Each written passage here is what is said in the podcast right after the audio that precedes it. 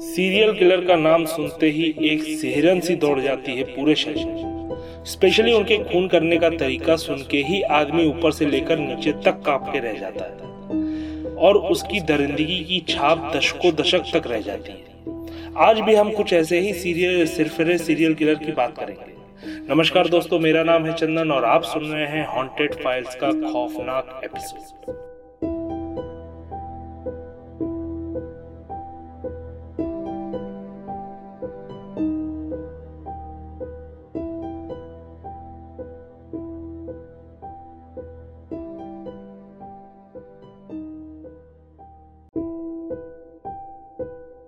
तो आज हम बात करेंगे जैक द रिपर के बारे में। आपको यकीन नहीं होगा कि इस सीरियल किलर के बारे में बोलने में मेरी खुद की फटी पड़ी। जैक का असली नाम एरोन कॉमस्की था, जो कि एक पॉलिश जीव था। लंदन के व्हाइट चैपल नाम के शहर में ये एक हेयर ड्रेसर का काम करता था। एक्सपर्ट का मानना था कि जैक का बचपन काफ़ी मुसीबतों में गुजरा होगा, या फिर जैक के पेरेंट्स ने उसे काफ़ी ज़्यादा प्रताड़ित किया होगा। जिसकी वजह से जैक की मेंटल कंडीशन काफ़ी खराब हो गई थी।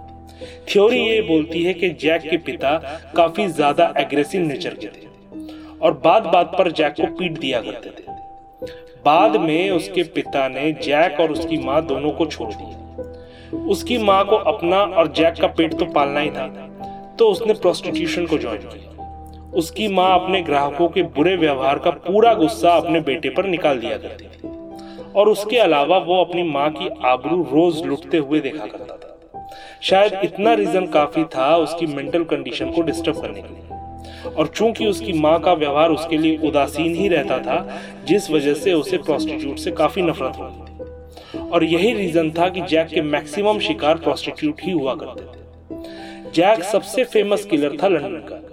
जिसने पुलिस को काफ़ी लंबे समय तक चकमा दिया। इसका रीजन शायद ये भी रहा होगा क्योंकि उस समय पुलिस वालों के पास ना ही अच्छा सोर्स था और ना ही अच्छी सर्विलेंस टीम थी। सात से दस सितंबर 1888 के बीच में जैक ने पूरे लंदन को अपनी दहशत से हिला दिया। सोच के देखिए, तीन दिन में नौ मर्डर। और मारने का तरीका इतना खतरनाक कि सोच सोच के आदमी की रूह तक काँप जाए। सारी लाशों को देखकर ऐसा लगता था जैसे किसी बहुत ही सधे हुए सर्जन ने इन सारे मर्डर्स को अंजाम दिया। क्योंकि सारे विक्टिम्स के पेट को चीर दिया जाता था और उनके ऑर्गन्स को आसपास सजा के रख देता था। सबसे अनोखी बात यह थी कि ये सारे मर्डर कुछ दूरी के ही डिस्टेंस पे किए जाते थे। जब पुलिस को इन मर्डर्स का कोई एविडेंस नहीं मिला तो जैक को इतना ज़्यादा कॉन्फिडेंस आ गया कि वो जिस एरिया में मर्डर करता था मर्डर करने से पहले वो वहाँ के लोकल पुलिस डिपार्टमेंट को एक खत लिखकर इन्फॉर्म करता था। और अपना नाम व्हाइट चैपल बुचर के के नाम से मेंशन किया करता था। उसके बाद उसने पुलिस वालों को कई खत लिखे, जिसमें उसने सब पुलिस वालों को चैलेंज करके चिढ़ाया था। जैक के बारे में ये क्लेम किया जाता है कि जैक ने पॉलिश माइग्रेंट पेंटर वॉल्टर जो कि काफ़ी फ़ेमस थे जैसे पता नहीं कितने फ़ेमस लोगों का मर्डर किया। कहा तो ये तक जाता है कि जैक की हिम्मत इतनी ज़्यादा बढ़ गई थी कि उसने क्वीन विक्टोरिया के ग्रैंडसन तक को थ्रेट किया।